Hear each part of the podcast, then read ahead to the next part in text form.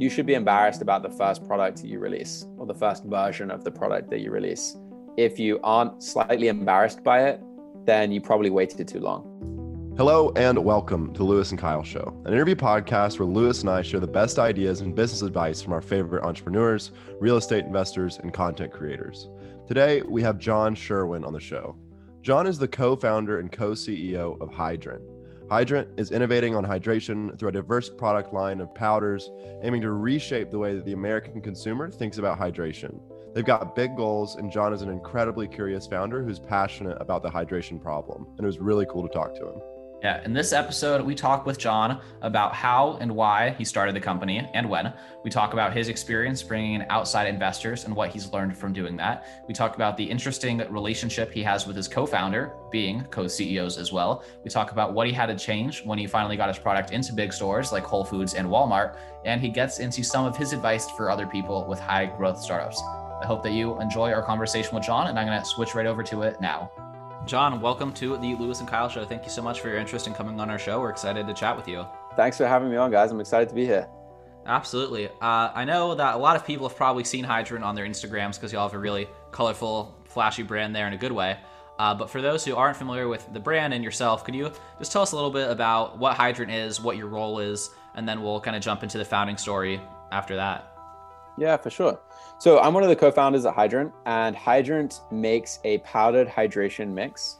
So we like to think of ourselves as being at the intersection of water and wellness.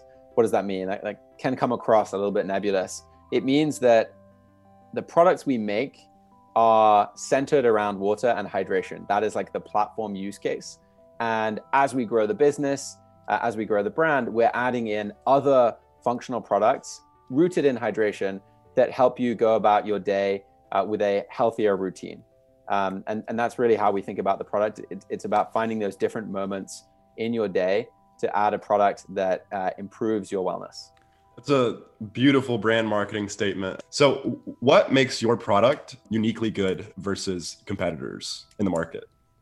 Like specifically, yeah, so, not just the entire thing being at the intersection of, of water and um, water and wellness, but like your water product where you, you put it in water, I guess, versus like liquid IV?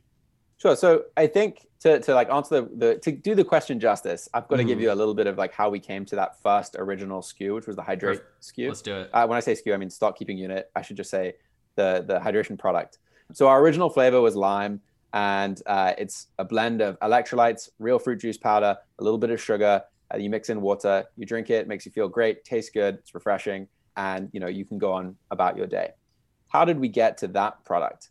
So the answer is when I was in college years ago, I saw these medical students drinking this powdered sort of uh, pharmaceutical product when they were hungover after sports in various different contexts. And I tasted it. It was disgusting, but wow, was it effective? I mean, this stuff just worked in a way that we now know it's very hard to describe hydration in sort of branding terms uh, like what does feeling hydrated even feel like? This made you feel hydrated. It was powerful enough that you you kind of suddenly realize oh this is what it means. So i wanted to create that but i wanted to create it in a way that didn't taste gross that had accessible branding that really educated the consumer on, on what that feeling was. Like what, what why do people feel hydrated? What what goes into that feeling as a whole? So i started on this journey way back in college of trying all the hydration products available in supermarket shelves. So in the UK, we had brands like Lucozade, we had brands like in this medical medicinal format that was powdered. Um, I was trying coconut waters. Then I moved to the US, did the same process all over again. Although now e-commerce was a, a bit bigger of a thing, so I was also looking on the internet trying to find products. Across the board, the main thing we found was that either these products contain too much sugar, so were unhealthy, had an ineffective balance of electrolytes. So you weren't truly getting hydrated at the end of consuming the product, or they tasted gross and had artificial colors, flavors, and sweeteners.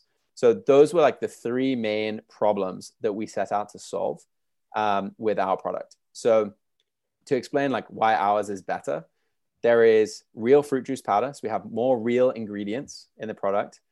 That also leads to a more subtle flavor profile that doesn't make you it's the kind of thing you can drink first thing in the morning and you're not grossed out by it. and you can drink two in a row. You're not grossed out by it. It's not so super sweet that it leaves you just kind of like, oh, you know, I'm done. It's not like that. Uh, and the goal was to make it so that people could proactively hydrate with the product throughout the day. So we designed the flavor profile and the ingredient list to be minimalist and kind of in, in that way that that just sort of suggested repeat consumption so that people used it that way. I, am sort of rambling at this point. I'll stop there. Did that answer the question? Yeah, absolutely. I think I think it definitely did. Um, and, and something that you talk about a lot is that idea of proactive uh, hydration versus reactive hydration. Could you briefly touch on that as an idea?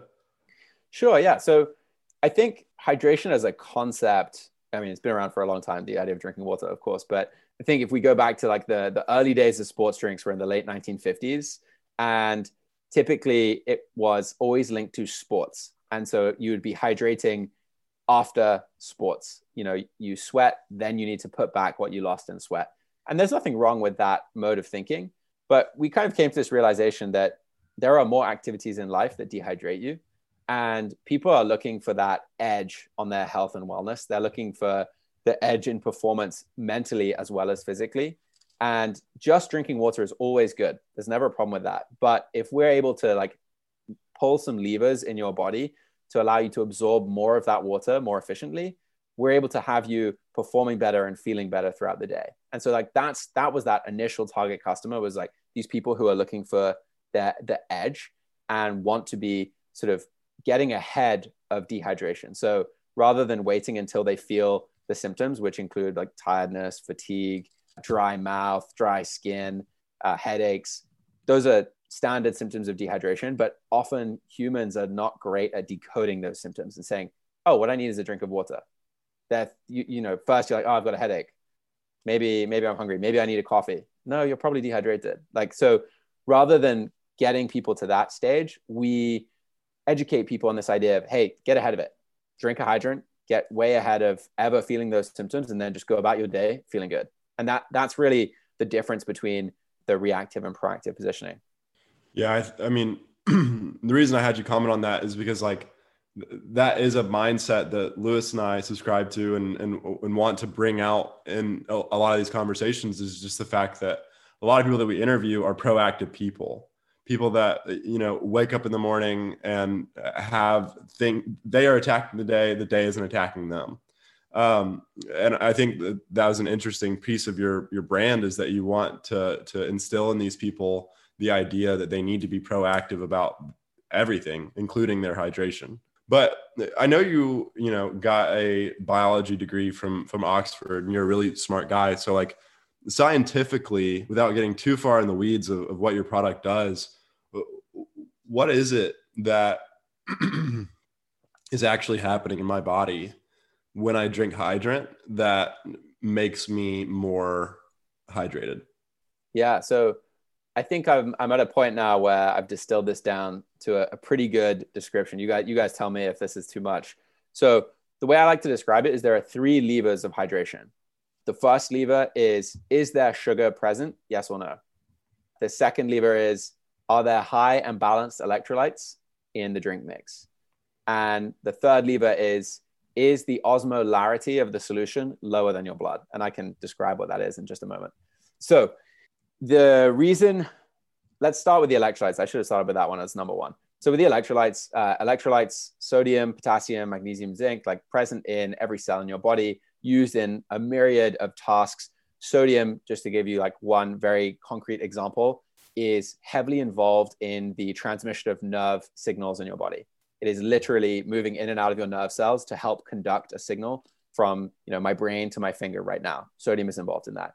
You lose sodium, potassium, other electrolytes in your sweat and also when you pee. And so putting them back and replenishing them is a key thing to do. The other piece is they're involved in regulating fluid balance in your body. And so if you don't have enough of them, your body has a tougher time balancing fluids. So you want to make sure there's enough of both of those. The second lever is sugar. And this one's definitely the most controversial of the levers. You want to have the right amount of sugar so that you can leverage this process in your small intestine, which is effectively a pump. It's called the sodium glucose co transport mechanism. I speak too fast, so that was probably way too You're fast. Good. But basically, in the presence of sodium and glucose, there's a pump in the wall of your small intestine that uses the glucose as energy to pump sodium molecules into your bloodstream. Water molecules like to move from a area of low concentration to an area of high concentration. So if you mm-hmm. pump a bunch of sodium molecules into your blood, the water naturally follows them across the membrane in your gut. Mm-hmm. And that actively is moving water into your blood versus passively, which is just where the water is naturally moving across a gradient.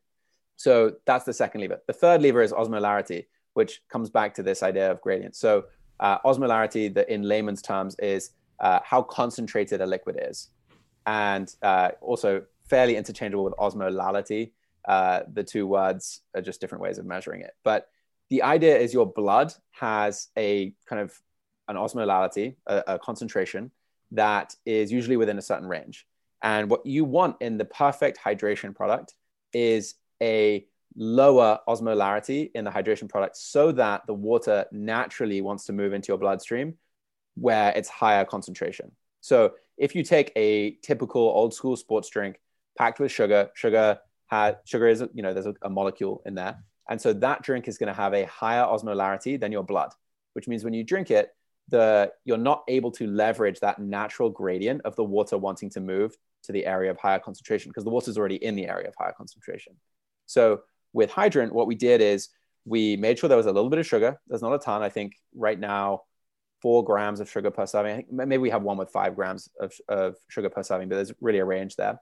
You want to have low osmolarity. So we lab tested that. We made sure that we were using literally the minimum possible ingredients for the maximum possible function so that we pull that lever really hard and a high and balanced electrolyte content. So the easiest way of, of explaining that one, I know I already touched on it, but if you look at a traditional sports drink, the ratio of sodium and potassium is more like your sweat.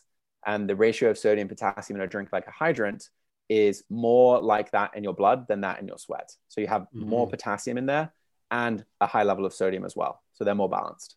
I love that. I think I'm going to give you an A plus for concise but detailed answer mm-hmm. uh, that, that covers all the bases and is enough science to pique the curiosity, but not to put you to sleep. So um, I'm giving that an A plus. I, I have two follow up questions on the science front, and then we might switch to some more business topics.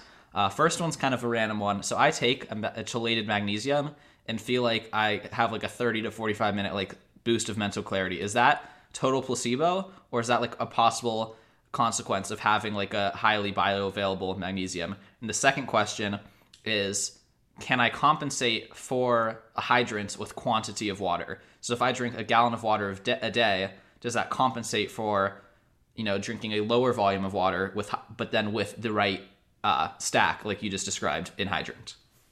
So i'm going to take the second question first and then we'll get get to do the magnesium second. So generally i would never recommend that people try and drink less water by using an electrolyte powder like less water overall. I think what we've found is people who start using our product will they, they self-report to us that they're drinking more water overall because they're starting to enjoy the taste of it and they're feeling this this feedback loop of like oh wow i feel great when i drink this product.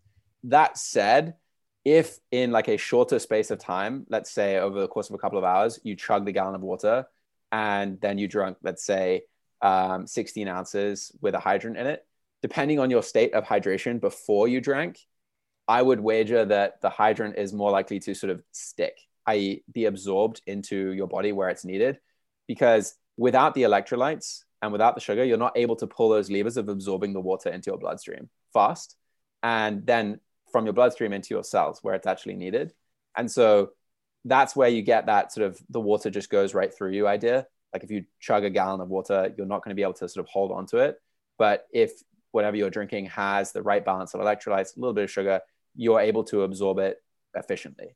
I'm not saying don't drink as much water total. I think anyone who does make that claim is playing with fire. It's, it's like a really risky area to, to play in. So that's the first part.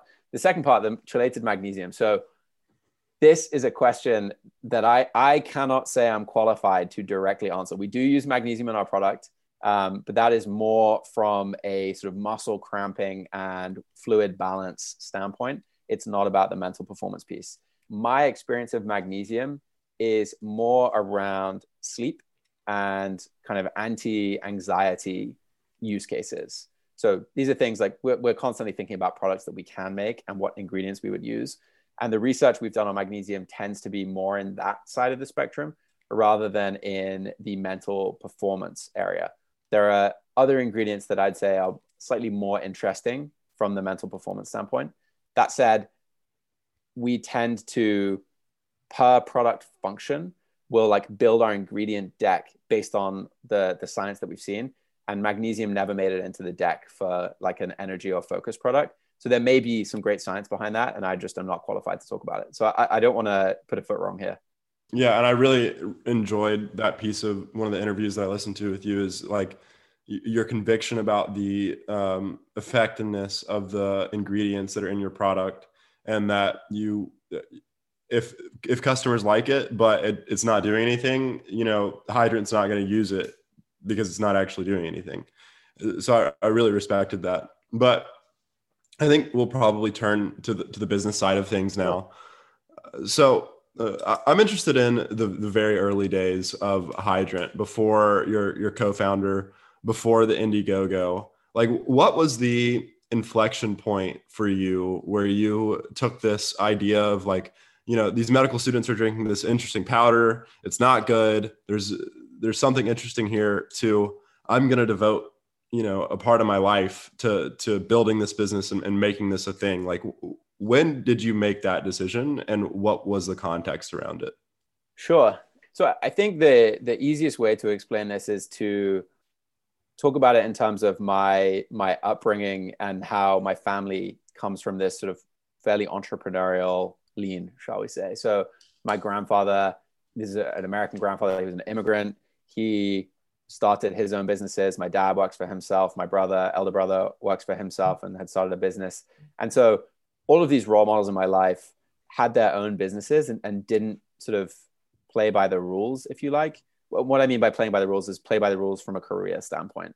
And I went to school in the UK. I went to university in the UK, where I think it's a more common that th- there feels like a social pressure to follow a specific path in your career like you go to a good school you go to a good university and then like the logical next step if you have offers from you know banks consultancies professional services companies basically is to take that next step to a prestigious you know could be a law firm uh, and continue to excel year after year and, and, climb the ladder and i think my role models in life uh, were very much people who who didn't climb ladders they sort of built their own ladder i guess yeah, I'm gonna I'm just gonna use that analogy. And so for me, you know, it had always been in my plan to uh, post university to climb my own ladder. I, I would also add, uh, in case there are listeners who are thinking about going the other route, I did not get into any of the consultancies that I applied to. I do not test well on like quick math. I, I always just get totally tripped up by those. So, um, you know, this, this was like a path that I was excited about, but also like, you know, I, I sent some speculative applications the other way and, and I didn't get in. So don't fear if that's what happens to you, I guess is, is, is what I'm trying to say. Uh, and so for me, I think I, because I'm, I'm half American, um, I always had seen the US as a place where there was a lot of opportunity and there was a lot more support for people taking a sort of unconventional route. And so I basically moved to uh, Silicon Valley, got a job at a startup there because in my mind that was the best place I could go to learn how to start a business in an area that I I viewed at the time as, as having like the most potential for me to um, you know start my own one day. So tech in general, it was a software company, uh, and I did two years there. It was phenomenal. Two years, learned a ton, and and the approach for me was very much like how can I accelerate my learning as much as possible. As soon as I felt like I was plateauing, I decided I am going to move back to New York and try out a few ideas and try and go go it alone. Basically, I do not recommend that people necessarily quit first and then try and start the company. it's better if you have the idea of what you're going to be working on first.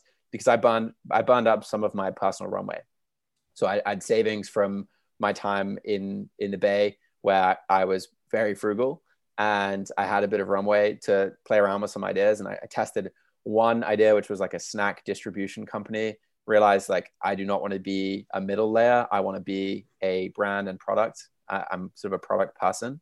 And then after a few months, I kind of realized this problem was something that I had been playing around with for the longest time, buying, like sampling every new product I found in hydration in order to eventually find like the one. And it kept never showing up. So that was the time when I figured, you know what, this is this is it. Like this is the thing I'm going to make. I have the right background for it because I understand the science behind the product. I'm able to read the literature at a sort of at an academic level that informs what balance of electrolytes we use and what makes a good hydration product versus a bad one. And I think the other piece of, of, of my degree was learning how to kind of translate science from this very prose heavy academic script that no one in their right mind is going to read through because it's boring, but translate that into a sort of more engaging, easy to digest concept. So that that was really the the thinking there so the catalyst was like it was it was always in the background that I was to start something. From there, I think I I threw myself into the food and beverage scene in New York. I went to a few events. I met a few very smart people who remain kind of informal advisors to this day, and got their opinion on some of the biggest decisions. So like one huge decision early on was, do I make this a liquid or a powder? And there were some pretty great reasons to be a powder, and there were some good reasons to be a liquid. Obviously, we chose the powder route and i'm very glad that we did. But at that point like i had always been wanting to take a run at doing something for myself and it felt like the right moment trend wise and the right product for a guy like me with a science background to take on. Yeah thank you for telling us that whole story. I think it puts a lot of things into context and kind of shows how you got to where you are now. So i'm curious to ask about the next piece of it. So it sounds like you know you had the idea of brewing for a series of years and you know based on the circumstances in your life eventually got it started so my next question is about the investment piece and kind of like the next big milestone. So how far were you able to get things on your own and or with the co-founders you brought on in the process? And then at what point did you feel like again our learning and our progress were accelerating and now they're plateauing and the only kind of way through this next obstacle is big outside help and funding. So can you walk us through that next big phase? Yeah, sure. So I think early on the decision I made was to go with a crowdfunding campaign for that first like slug of funding. And that was partly like a sanity check. Am I crazy for thinking this is an opportunity? Uh, and with the small sample size of people in food and beverage that I spoke to, and, and supplements too, like were they crazy too? So it was like, let's put this out into the real world before we we start like investing or, or raising money from outside parties and get pre-orders, which is effectively what that that process is. And so that was I, I view our Indiegogo as being like largely unsuccessful yes, we hit the targets, but it was barely enough money to do a first production run. And that then left me in a situation where I had product, but I had no money to market the product. And the thing about marketing is you learn about your customers through marketing, especially with Facebook and Instagram. I'm able to say, okay, let's try this value prop against this audience and see, you know, does that work better than this other value prop against the same audience? And from that learning, you can very quickly start to, to like build your momentum and start to make headway. So the Indiegogo thing was great, but it wasn't enough money. And the next move was okay, yeah, I've, I've got to go out and raise money. And this wasn't something that I had a ton of experience with, it being my first time around. And it was funny at the time, I had a bunch of um, posts up on AngelList for founding team members. The idea being like, I wonder if there's someone out there like me who's able to work for basically no money but for a pretty significant equity stake uh, in the business just to help us get this thing off the off the road off the ground.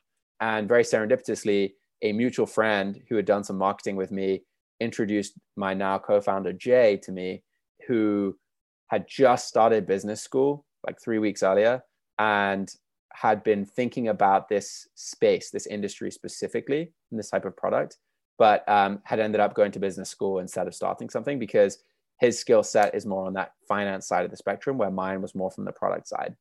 Um, so we got introduced, and three or four weeks in, he was like, you know what, like this is it, and I was like, cool, yeah, let's do it. I'm in. So we shook hands uh, on a partnership. He dropped out of business school and took his tuition money and put it in the business. So that was really like the seed funding was um, him taking a huge bet on dropping out of it was Wharton. So you know he, he had a big brand name behind him um, but he dropped out, invested in Hydrant, and that then was great seed capital to start testing the value props. Which um, you know, being a small brand, we were able to test different messaging, different audiences, start to build a thesis of where the growth was going to come from over the next six to 12 months, which we then turned around into raising our true seed round, which was from angel investors and the Sixers Innovation Lab down in Philadelphia. And with that capital, we did a rebrand of the product with some of those learnings we'd had on how, like, hey, you know, I'll give I'll give you a, a concrete example. We used to think that, you know, our ideal customer was someone who went to fancier workout classes in a studio, probably had kids, and uh, was female. And after doing some advertising, we kind of realized like that customer is bombarded with a ton of other brands, and not not just in our space, but like wellness brands in general. And so, getting their attention is that much harder. And you know, there are a lot of people who could use our product who are not being marketed to. And so, we kind of wanted to build a more approachable brand than our V1 um, and so first thing we did after raising that seed round was invest in a rebrand and a bit more research into like how should we be talking about ourselves and the product and the problem that we solve. And so yeah, that that was really how we allocated that capital and building up like more and more of a base uh, to learn because there was so much learning. My my co-founder Jay also does not come from a, an e-commerce background, so we were finding smart people and getting their advice at every turn and you know continuing to spend to learn more. Did, did that answer your, your question? Or I, I, feel like i might have rambled a bit there. No you're you're good. Uh, uh, okay. no worries. Um I, I was going to say that's an interesting concept thinking about you know your customer avatar from the beginning was this uh, sort of affluent woman going to SoulCycle. And like that specific type of person is probably very expensive to get in front of because people are willing to spend as much money as it takes to to get that brand loyalty from a group of people like that. Like like peloton for example that comes to mind as somebody who'd probably spend any amount of money to make that a, a trend or get a cult following from the people that can afford it so uh, i think shifting from that is probably smart in terms of the amount of dollars going into your marketing budget as well but you're talking a lot about a lot about Jay, and I, I want to touch on you guys' relationship a little bit. Um, uh, you guys are both co-founders and both co-CEOs. So how are you moving through? Like, this is kind of a difficult question to get out. Like, uh, how do you both? How do you deal with conflict? I guess is a good way to put this. Yeah, I it's it's so important to uh, to our business that that this be figured out so um, I think if if you'll indulge me, I'll go back to kind of when he first joined and, and how that process was. So Absolutely. when he joined, it was uh, late summer, kind of early fall. And he he he refutes the the timeline in a couple of the events. I know I know that much. Like I think he he cold emailed you first. He was ready to go day one. You, you took a little bit more time, something like that. Yeah, yeah. I, I think that that actually it's funny that still holds true the the way the two of us operate. In many ways, he's like all gas and I'm the brakes uh, uh-huh. on some of these things. And it took us time to figure out like what our relationship across the various different lines of business um, would be. But early on, I think the the biggest learning for me was I had been doing this for a little over a year on my own and had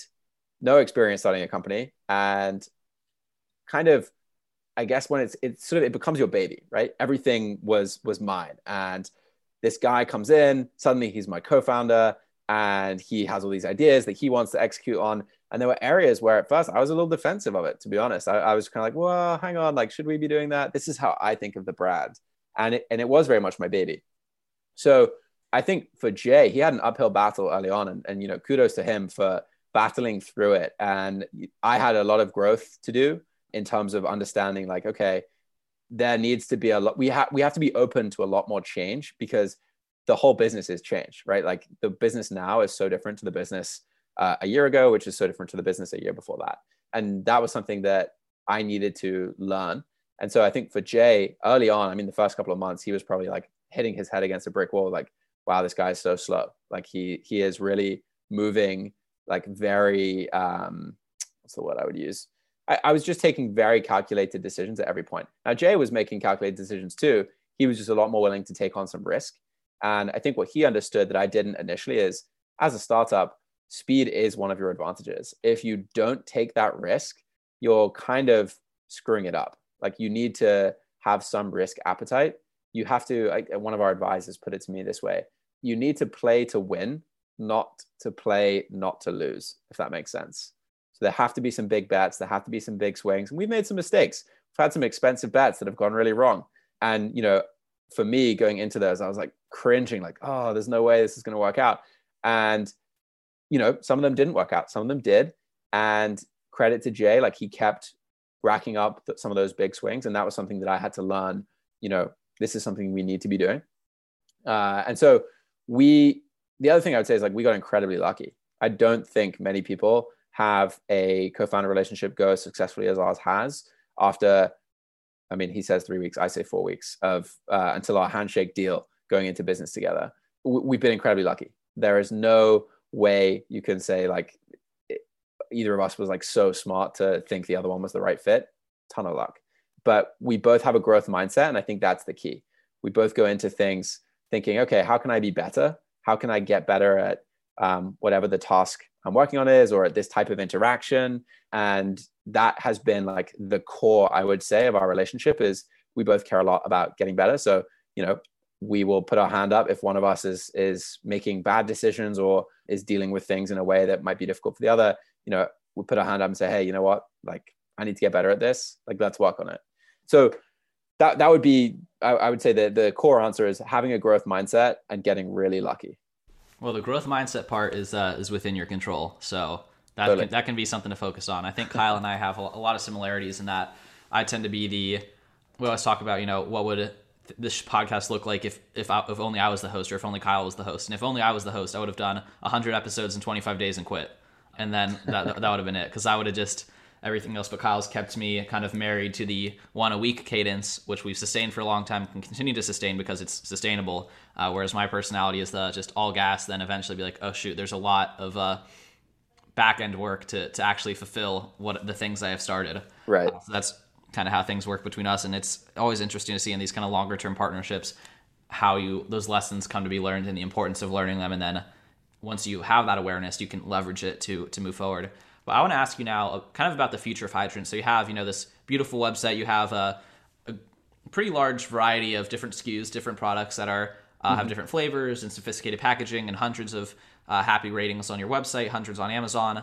Uh, so, kind of where is your head at for 2021 for the company, and then kind of the next five to 10 years for Hydrant? Yeah, for sure.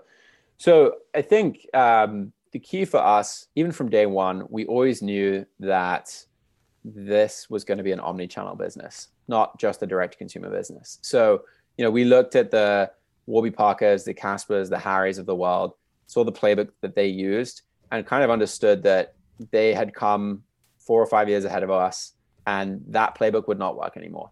Um, that was kind of like the the real takeaway there. We saw that if we could build online first, we could learn a ton about consumers, build a better product, and get a ton of loyalty before heading into retail, where there are gatekeepers. In retail, you have to go through a buyer. You have to convince that buyer that you're not going to, you know, screw up their metrics because they are measured on how well the stuff on their shelf is selling.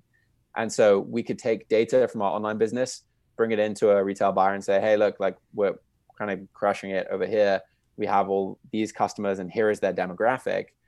Would you be willing to put us on the shelf? We think it's going to sell really well with your customer. You know, we give them some of the data and they can crunch the numbers themselves and say, hey, I agree. Like this is a, this is a solid bet. And so for us, year one was always about learning. I mean, it's always going to be about learning, but year one was was very specifically learning about ecom Year two was ecom and starting to plant the seeds for uh, some of that offline side of the business. So we opened Whole Foods in uh, I want to say the fall of 2019 in the Northeast region. So relatively small. I think it was like 47 doors. And that was our first taste of okay, now we've got to start thinking about merchandising. It's you know how does it look on the shelf? How is our packaging that we built for e-commerce not fulfilling its needs at retail? Those were the kinds of questions that we needed to start thinking about in order to take on retail in a bigger way in 2020, which is what the plan was. Obviously, with the pandemic, going offline was kind of a weird thing to do. So a lot of our retail plans were delayed this past year. Um, we did, however, launch our biggest retail account to date, which was Walmart. We did we opened 2,700 stores nationwide, and that, let me tell you, is just a huge business change from going from a, a type of business where we really control most of the customer experience. We control, you know, the inventory entirely. You know, if a truck is delayed, we can go sold out on our website, no problem. When you're working with the biggest retailer in the world, you lose a lot of that control and you really have to be you know playing by their rules. Um, and so i mean it's been a phenomenal learning experience for us and i think it's prepared us well for carrying out the rest of our plan which is continuing into this omni-channel world where you can experience our brand one way online and we encourage everyone to. We have limited edition products that will only be on our website ever uh, and so that's one way of keeping people you know engaged with us as a brand and then in and continuing to build our retail presence. I, I think when you're on e-commerce, you've got to get eyeballs to your website somehow and then convert those customers, which can be expensive. You know, it costs money to drive people to your website. With retail, it's a slightly different equation where you're on the shelf, people are walking past. You're not paying to get that customer. Of course, like there's a margin to the retailer for putting your product on the shelf, but it's just a very different kind of equation. And so we are really focused on hammering that retail side of the business and becoming excellent at executing there. Uh, a lot of it is going to be growing our team over the next year to, to make sure we have the right people in place to succeed. And then over the next five to 10 years, I, I think really we've, we've scratched the surface when it comes to hydration as a platform for better wellness. I think hydration as a kind of part of your mind share is going up. People are, becoming more aware of when they're thirsty, of the symptoms of dehydration and of the various different products and benefits that are out there. I'm also, as the sort of product side of the business, I'm particularly excited about using it as a delivery vehicle for other products that typically might have been in a sort of tablet or pill form, um, where the experience of consuming the product is just kind of terrible. What we've done is we've made a delivery system that is enjoyable to consume. And um, we want to kind of explore taking this to places people don't expect uh, from a product side as well. So really, it, it's it's building that wellness platform that eventually can solve a lot of problems for a lot of different people. Yeah, I, th- I think your statement about a delivery system is uh, much bigger than people realize. But I think that we can move into sort of what we like to call the bonus round um, sort of non-thematic questions, not linear. Um, so, what are you currently like? What What's another hobby of yours? You know, back in college, it was hydration, and that's turned into your whole life. Uh, is there anything that you're, you're dabbling with right now that in 10 to 15, 20 years we might see you? We might have you back on with a, with another product, another business that you're you're you're currently just sort of dabbling in. Interesting. I, I am pretty open about what I'm excited about outside of hydration. It's an area that I do not have expertise in, though. So I want to be really clear about that up front. I, I'm fascinated by energy and transport, and specifically like from a sustainable angle. So, you know, obviously following electric cars is really compelling, but also looking at other ways of like cooling down buildings is an energy problem. Energy is at the core of, of so much of the sustainability problem. So that's an area that I am particularly interested in. But I recognize that, you know, with my biology degree, I may not have like the best in, like physics or chemistry is probably a better starting point. That said, there is one area of biology that has always fascinated me that I, I do tend to read up on as much as I can, which is it's called biomimetics. So it's this idea of taking uh, structures or technologies from uh, animals and plants in nature and applying them to uh, technologies in the human world, whether it's for better performance or higher sustainability. Uh, like the simple example that is in most books is um, a molecule on the surface of leaves that causes water to sort of bead and just drop off without kind of being absorbed has been turned into a paint coating that you can now paint on well on various different structures so that they are hydrophobic and the water mm. doesn't kind of cling to them; it just rolls right off. Um, that's like one example of taking a, a, structure found in nature and applying it to a, a, human problem. So I think the the ones that are more around that energy and transport problem are particularly the areas that interest me. Well, I think that was a deeper and more interesting answer than we even hoped for. so I'm going to follow that up with asking what your process is for exposing yourself to new and interesting ideas, latest and breaking. Kind of what is your uh, your habits for continuing to make sure that you're self-educating and getting smarter, even though you're outside the school system, many many years removed, outside of just the research that's necessary for the company. Yeah, you know, I, I, think this is a problem I haven't cracked, to be honest. Um, I don't think I'm on the cutting edge. I, I think hydration takes a, a, pretty huge mind share for me. And I would like to be better about, you know, tracking um, those different people who are putting out good content in this area. One recent discovery that I've enjoyed is this idea of progress studies, which I think ties nicely to energy and transport. So it's the study of the big leaps in history that came through progress. Like, how do I describe this better? Uh, like the industrial revolution, right? was a huge change. It was a step change, not an incremental change yeah. in technology. And then like air travel, you could argue is another step change. Um, vaccines, another step change in, in terms of like health. Um, and so the study of those changes and the, and like what what led up to those happening, who the people were that made it happen, and kind of I, I like to think of it as a sort of a primordial soup. Like what were the ingredients that were present at the time just before the step change happened, what led to it. And then I think by studying those and looking back at those, um, it gives us a good window into how we can make sure like we're in that primordial soup when the time comes for whatever the next step change could be. Yeah, I've been recently reading a book I'm about halfway through it called uh, Where Good Ideas Come From by Steven Johnson.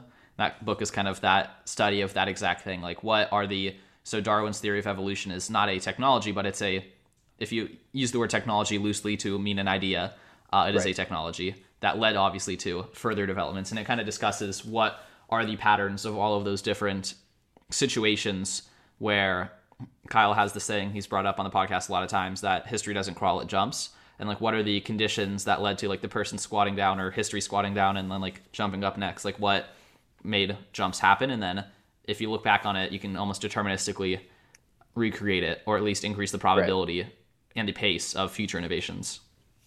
Yeah, I like that idea. I think that that's right on point for this progress studies thing. Absolutely. Well, uh, another interesting question I think is like you're uh, 29, um, 30. 30 now. Okay. You, you live in, yeah. in New York City. We're in the middle of a pandemic. Uh, what's your social life like? You're building a business. I know you're probably pretty busy. Yeah. I mean, I think I mean, this this is an area that I'm I'm working on. I wasn't kidding with the. Uh, I'd like to spend less time on hydration to an extent. It, it's definitely hard to build that barrier between work and not work.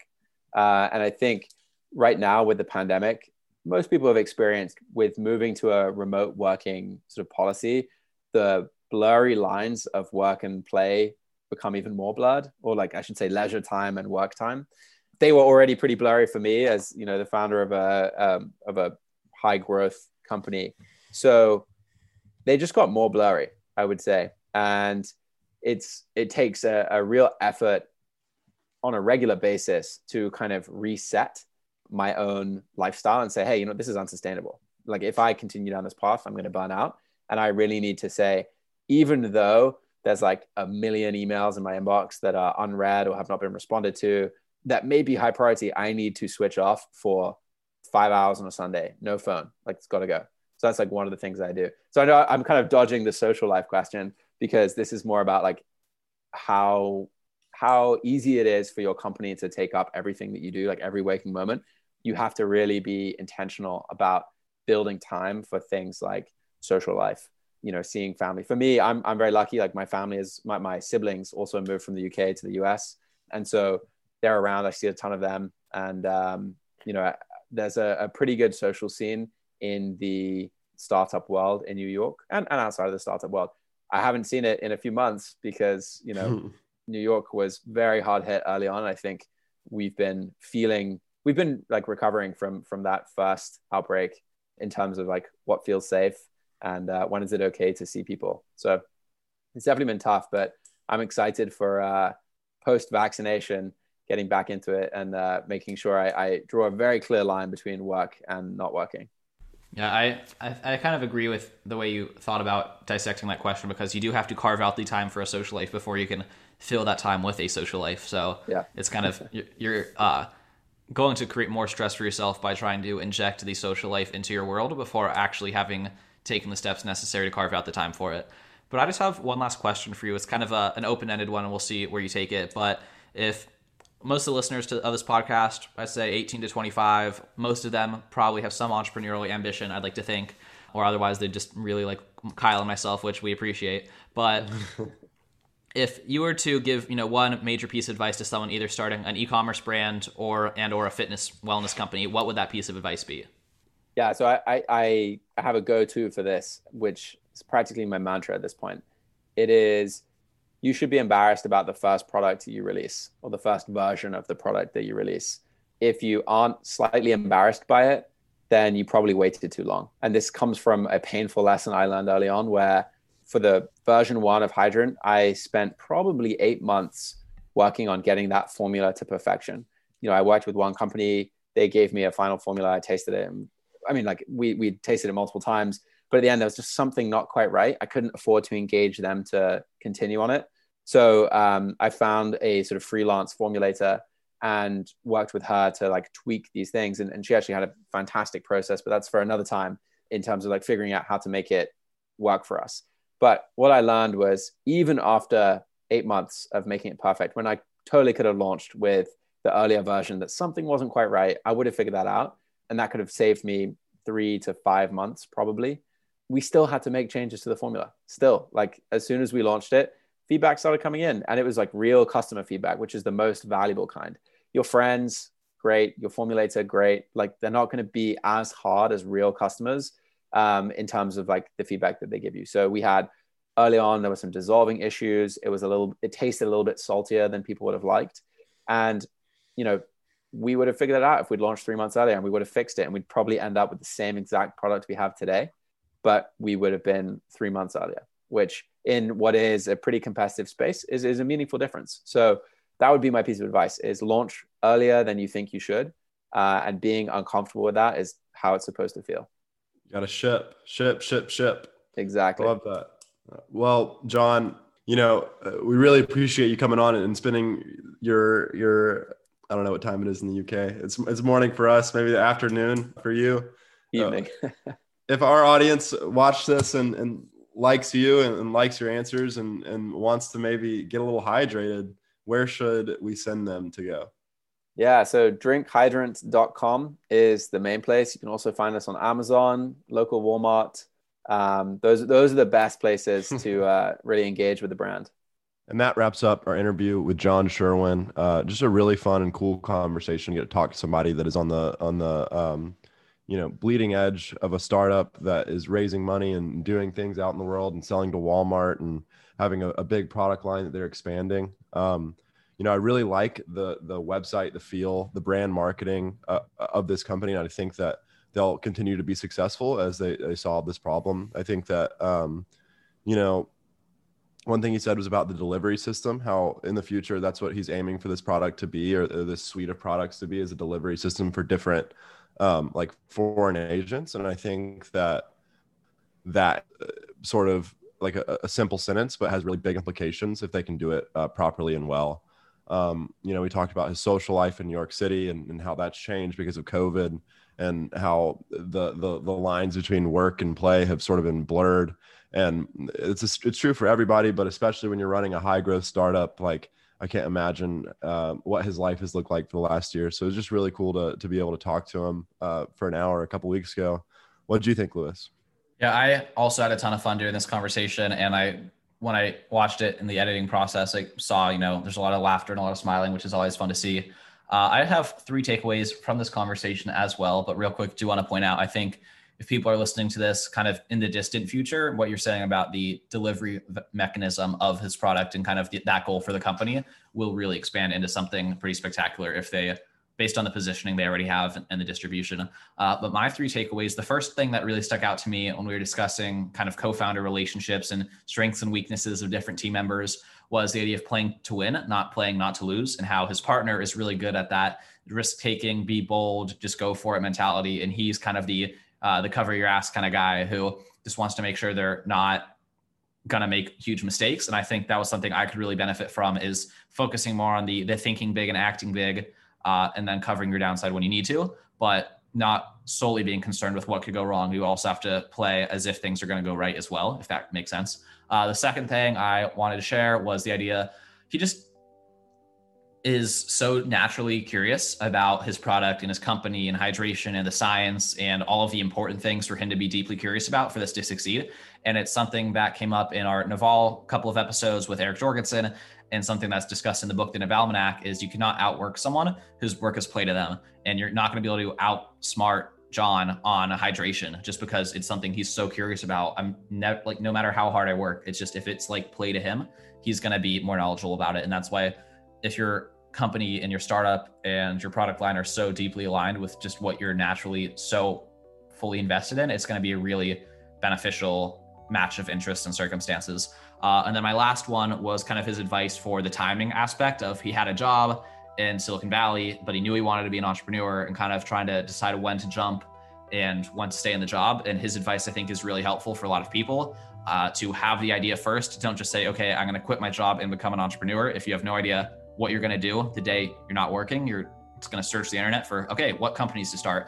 Uh, a better strategy like he had was actually having a couple of ideas and for bonus points actually having some traction with those ideas before quitting the day job. I think that's a very helpful reminder. But those were my biggest takeaways from this conversation with john. I hope that you enjoyed listening to it as much as we enjoyed chatting with him. If you want to support the louis and kyle show which we hope that you do uh, one of the best ways to do that would just be to listen to an additional episode. So, wherever you're listening to this one, we have about 50 published episodes in addition to this. So, scroll down the feed. Last week, we published an episode with our friend Danny Miranda talking about what the three of us have learned from publishing 50 episodes. Before that, we published really interesting conversations with Taylor Pearson about the blockchain, with David Oakley about multifamily real estate, with Dean Murphy about starting a huge clothing empire. There's a lot of great stuff buried in this feed, and I would encourage you to check it out. So that's all I ask of you this week. Check out another episode. And if you don't want to watch our old stuff, you can check back here in a week uh, for a new episode. Thanks so much for listening. See ya.